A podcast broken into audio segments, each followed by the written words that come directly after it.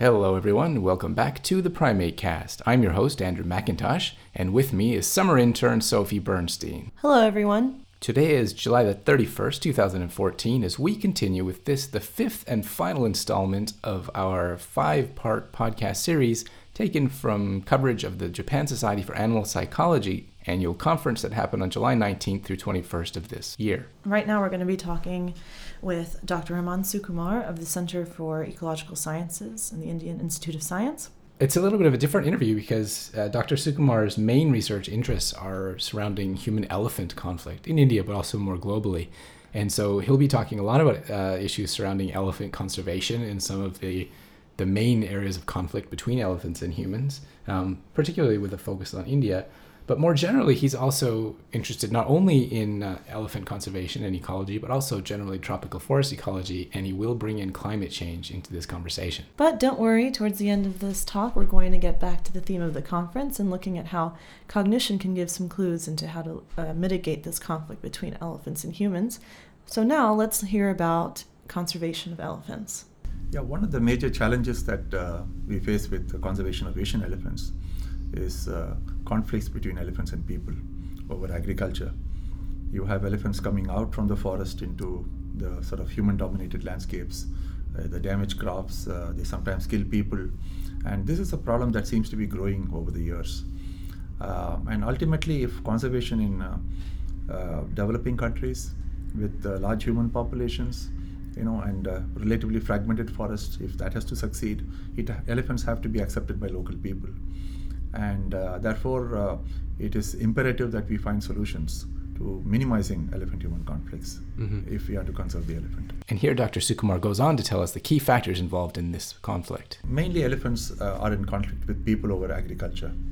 Uh, there is a lot of cultivation, not just along the boundaries of uh, forests and human settlement, but also uh, within forest areas where you have maybe you know small villages, large villages, you know settlements of different types all this is very historical because you know India has been po- populated for a very long time, and people have moved into areas which are suitable for agriculture and for settlement. And uh, this is, uh, uh, you know, there are historical references to elephants coming out and raiding crops. This is not a new problem uh, that has just occurred recently, but um, elephants come out and damage crops. Uh, these are crops such as uh, cereals like paddy and uh, you know, uh, uh, millets, finger millets, maize, sugar cane is grown in a lot of areas today. You know, banana. In fact, a number of different types of crops that we cultivate as food is also very attractive towards elephants. Um, elephants also sometimes damage houses, especially when people have stored grain or salt, or sometimes uh, locally brewed liquor. Elephants find liquor very attractive and they are usually attracted by the smell of liquor i suspect. So they typically target uh, houses which are usually very flimsy kind of dwellings in rural, rural areas that uh, people live in. And um, it's very easy for an elephant to break the wall of a of a, a, you know, a, a hut inside a you know uh, in, a, in a small village inside the forest and uh, sometimes people get killed in the process and usually, when farmers try to chase the elephants away, uh, elephants can turn aggressive towards people. Um, you know, almost uh, more than 30 years ago, when I began my studies of elephants, on average in a year, about um, 150 people were being killed by wild elephants uh, in India alone. And today, the uh, just for you to understand the magnitude of the problem, uh, the number of people being killed each year is about 500 people. So the problem has grown more than threefold. So you have damage to crops, you have damage to property, and you have uh, people being directly killed by elephants. And uh, so that's the nature of the, of the conflict, essentially. Now, what I thought was really interesting about Dr. Sukumar's talk uh, at this conference, usually when we think about conservation issues in, in human animal uh, wild, wildlife conflict, it's often because of the encroachment and issues with habitat loss and fragmentation, the animals being driven out of their, their native habitats. But at the same time, you mentioned other factors that actually attract animals outside, uh, even in protected, well protected, or even pristine habitats. So he calls this the push and pull factor. So certain things that are um, pushing the elephants out encroachment, as Andrew mentioned, and other factors such as invasive species, but also pulling the elephants back to these human uh, habitats, things that are really attractive to the elephants. And we'll hear about that now. You know, all across Asia, if you look at um, the range of the elephant, uh, I've estimated that elephants today occupy only about 6% of the original range that they had about five or 6,000 years ago. Uh, well, this has uh, been a process of uh, gradually humans uh, eating into elephants' habitat, uh, fragmenting the habitat, and obviously reducing the habitat to, to unsustainable levels for maintaining elephant populations in many places this is a process that is uh, still ongoing in, uh, at different rates in different countries and different regions.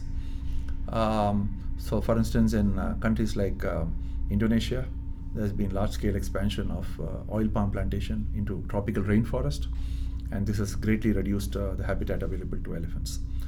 Um, in other countries or other regions, like in southern India, for instance, it's not so much habitat loss habitat has been lost historically. But today, over the last uh, few decades, uh, there is no significant loss of habitat, although the threat of habitat fragmentation is still there. But other parts of India, like uh, central India, you have mining in, within elephant habitat, so their habitat has certainly been lost. Uh, the situation is quite complex if you really look at the reasons for the decline of the elephant. Uh, in Southeast Asia, for instance, elephants have been hunted heavily in recent decades. Um, they have been killed for uh, for meat and other products, uh, ivory to a certain extent, and therefore elephants have disappeared. Um, in um, northeast India, it's been a combination of loss of habitat as well as hunting and illegal capture of elephants. But uh, the problem of elephant human conflict still exists in places like southern India, where um, there is no perceptible significant loss of habitat in recent times. Mm-hmm. This is because, ironically, with better protection measures for the elephants, with better conservation of elephants, the elephant populations are increasing.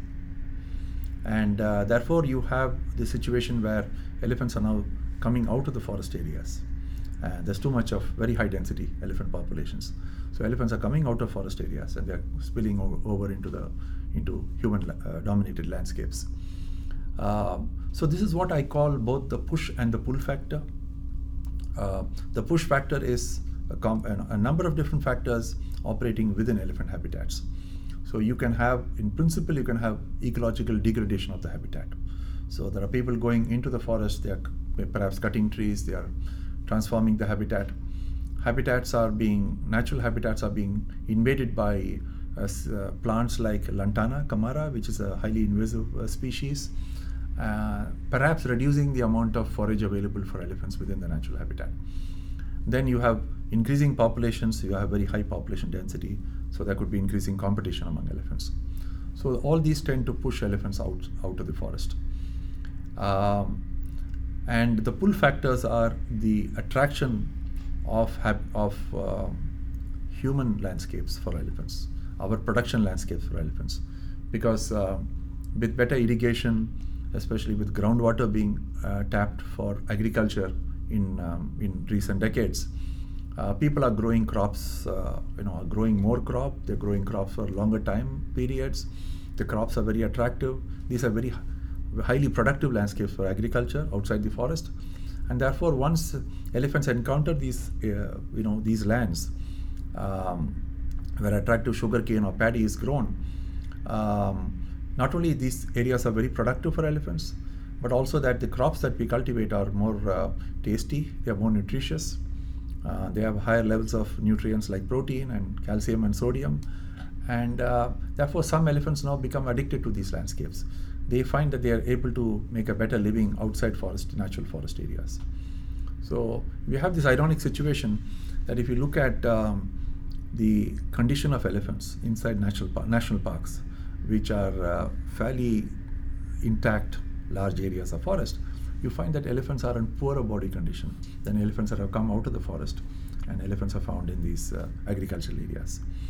So you have this very complex kind of situ- situation where elephant human conflicts are being promoted by a combination of different factors habitat loss and fragmentation, uh, habitat degradation in some cases, but at the same time, uh, you know, uh, humans creating uh, landscapes that have you know agricultural crops that have higher levels of productivity, um, that have uh, better water sources, uh, and so on, that elephants find very, very attractive. So, Dr. Sukumar has given us a clear explanation of what these different factors are in terms of elephant conservation. But now he's going to give us some solutions in terms of how to work out this balancing act between habitat and carrying capacity of elephants. In fact, I think one of the dilemmas that we face today is that um, you know what do you do how do you manage uh, conflicts in situations where you have these very dense elephant populations? And elephants are very clearly coming out and almost totally residing in areas where elephants have not been there in maybe 50 or 100 years. Um, they are you know they're found in areas where you have a mosaic of uh, uh, you know paddy fields and coffee plantations and settlements and villages and you know and people have to move amidst these uh, wild wild elephants there um, and therefore, uh, one option of uh, you know is to actually remove these elephants from those areas. And then the question arises as to what do you do with these wild elephants that you remove. One option is to put them back in some some forest area, uh, a natural so-called natural habitat. But the big question is, would that succeed? Because some experiments in the past in countries like Sri Lanka and also in India, with bull elephants being relocated in other areas, suggest that these would fail because uh, elephants tend to go back to the places where they have been captured from. Uh, but I think, on the other hand, we need to do these experiments uh, simply because you can't take all wild elephants back into captivity. As these elephants go out into the into human landscapes, you can't take all of them into captivity. But on the other hand, I think there might be no other option. Uh, but if elephants that have killed people, elephants that are likely to again, you know, come into conflict and make a, uh, you know impact on the lives of people, you may have to take some elephants into captivity. Uh, so you can have different kinds of strategies. Um, at the same time, I think now uh, the government is beginning to experiment with barriers.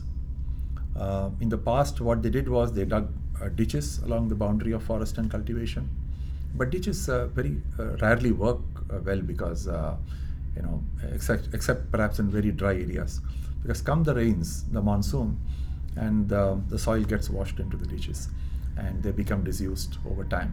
And therefore, the elephants can very easily cross over. Electric fences, these are high voltage electric fences, uh, which give a pulsed current of a millisecond duration. And uh, these, are, these are very safe. Uh, they kind of give a shock to the elephant, but they do not kill an elephant. These are being tried on a large scale. But the key to the success of an electric fence is um, the maintenance of the fence. And unless uh, you have a situation where both the government and the local communities they cooperate in maintaining the fence, the elephant uh, somehow finds a weak point in the fence and it's able to break through. And elephants learn very quickly. You know, after all, they're very intelligent creatures. You know, the bull elephants with tusks, they learn that tusks are poor conductors. So they use the tusks to uh, poke the insulators or to break a wire. The tuskless bulls learn that the soles of their feet are poor conductors. So they rear up on their hind legs and they bring their forelegs down on the wires and and you know break the wires and you know you won't believe this, but you know the even female elephants are very clever. You know they learn uh, they walk along the fence. They sometimes uh, break a branch and put it on the fence. Uh, they push a tree over the fence and uh, then they break the wires. Or sometimes, you know, it's unbelievable that they push the young elephants. They learn that the, sh- the shock itself is not lethal to an elephant. So they push the young, yeah, younger elephant onto the fence.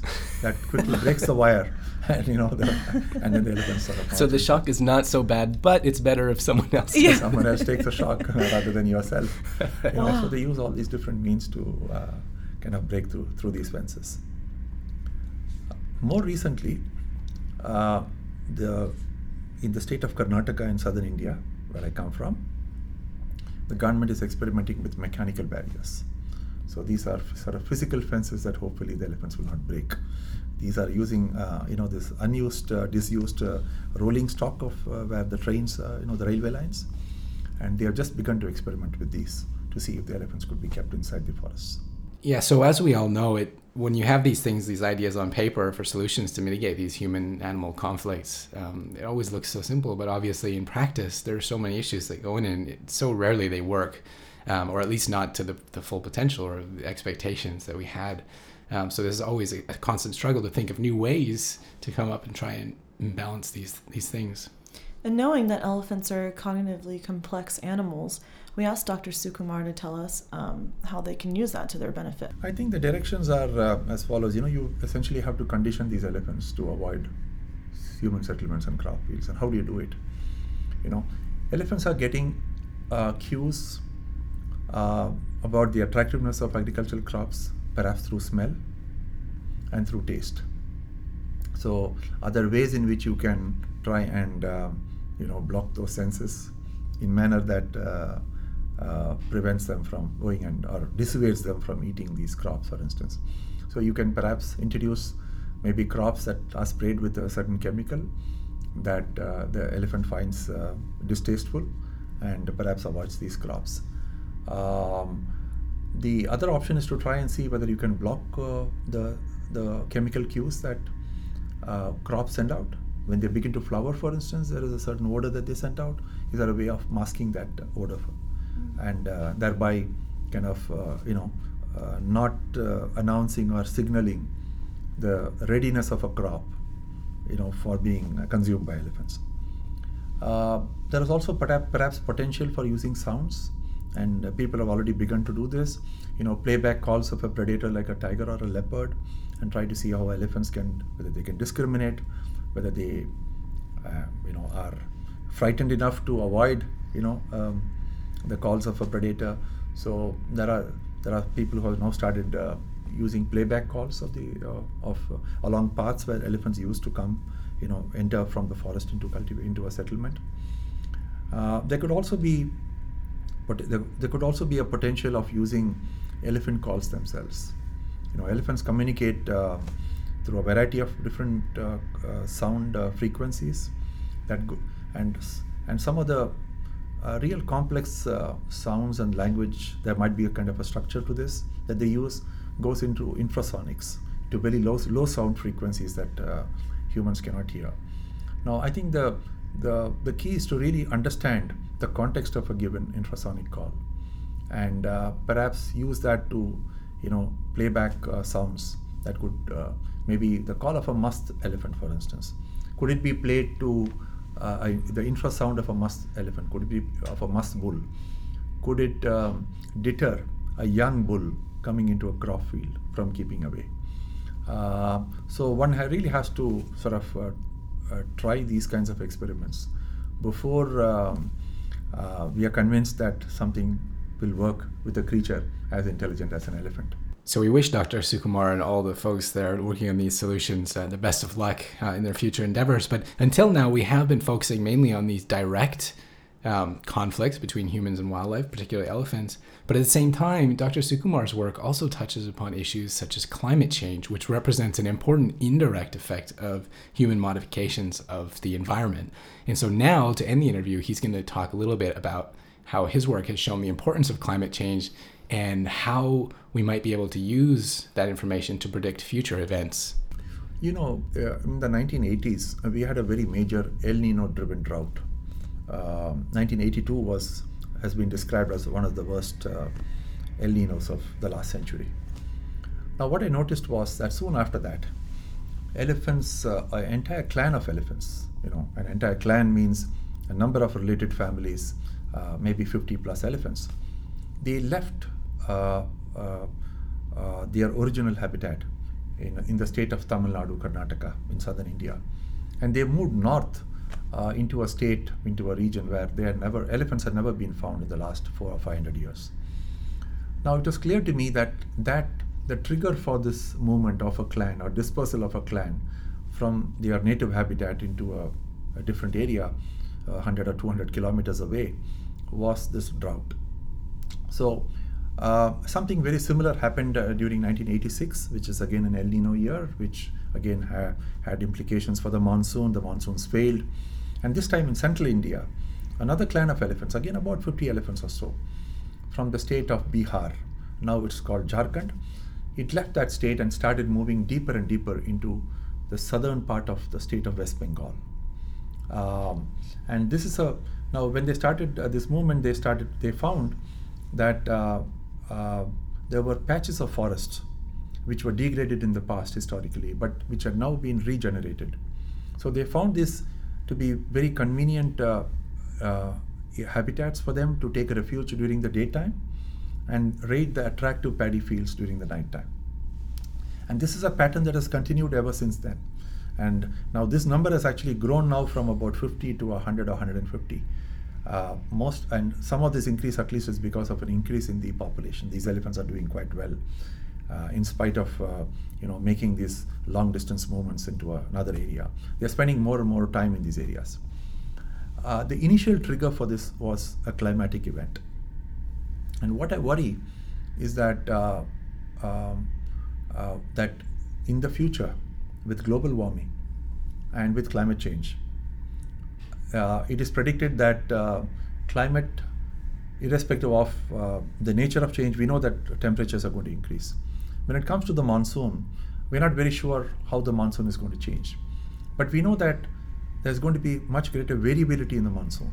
So you might have some years with very good rainfall and other years with very low rainfall. So if the frequency of those kinds of events increase, or droughts increase, then this could actually trigger more frequent movement or dispersal of elephants out of the forest, you know, into human landscapes, which means that the potential for more frequent and more intense conflict with people, you know, is there with climate change. And uh, and I've been seeing that, uh, you know, I've been looking at figures of uh, humans, people being killed by elephants uh, over time. And there is a very clear relationship between the number of people being killed and a drought and the frequency of drought and a, or the occurrence of drought. So during drought years, there's the, you know there's a sudden spike in the number of people being killed, and to me it's very clear that an adverse climate event is uh, could set the potential for more increased conflict uh, between elephants and people. So once again, we'd like to thank very much Dr. Raman Sukumar for joining us on the Primate Cast and sharing with us uh, not only his research but also the really important issue of human-wildlife conflict and elephant conservation in India and around the world. We'd also like to thank all of the other invited guests that came out for the JSAP. It was so nice hearing from everyone. Yeah, it was a really cool conference in the end, and um, you know, for me as listeners may or may not know that you know animal psychology is not exactly my main area of interest or interest is the wrong word but area of research so it was a really great learning opportunity for me to come and see a lot of really interesting talks um, from you know researchers from all over the world and uh, so for sophie as well this how was it for you engaging your first mobile podcasting unit action, saying on location for the first time? It was great. Uh, I mean, I have a focus in psychology. That's my background. So it was really nice to be able to sit down with a lot of these people and ask the many, many, many questions I had that couldn't be covered during their talks. Well, congratulations on a job very well done, Sophie. It was great working with you uh, on the podcast. And I say that as if it's some kind of an ending, uh, but temporarily at least it is, as you'll be off to the field very soon. Yeah, I'm off to China for six months, but I hope the listeners enjoyed this coverage of the JSAP as much as I did. And they'll certainly be able to tune in in the future when you're back with us again next year. Yeah, stay tuned. You have been listening to the Primate Cast, a podcast series dedicated to the study and conservation of primates around the world. Brought to you by the Centre for International Collaboration and Advanced Studies in Primatology of the Primate Research Institute of Kyoto University. Visit us online at www.cicasp.pri.kyoto-u.ac.jp forward slash news forward slash podcasts and follow us on Facebook at www.facebook.com forward slash the primate cast and on Twitter at the primate cast.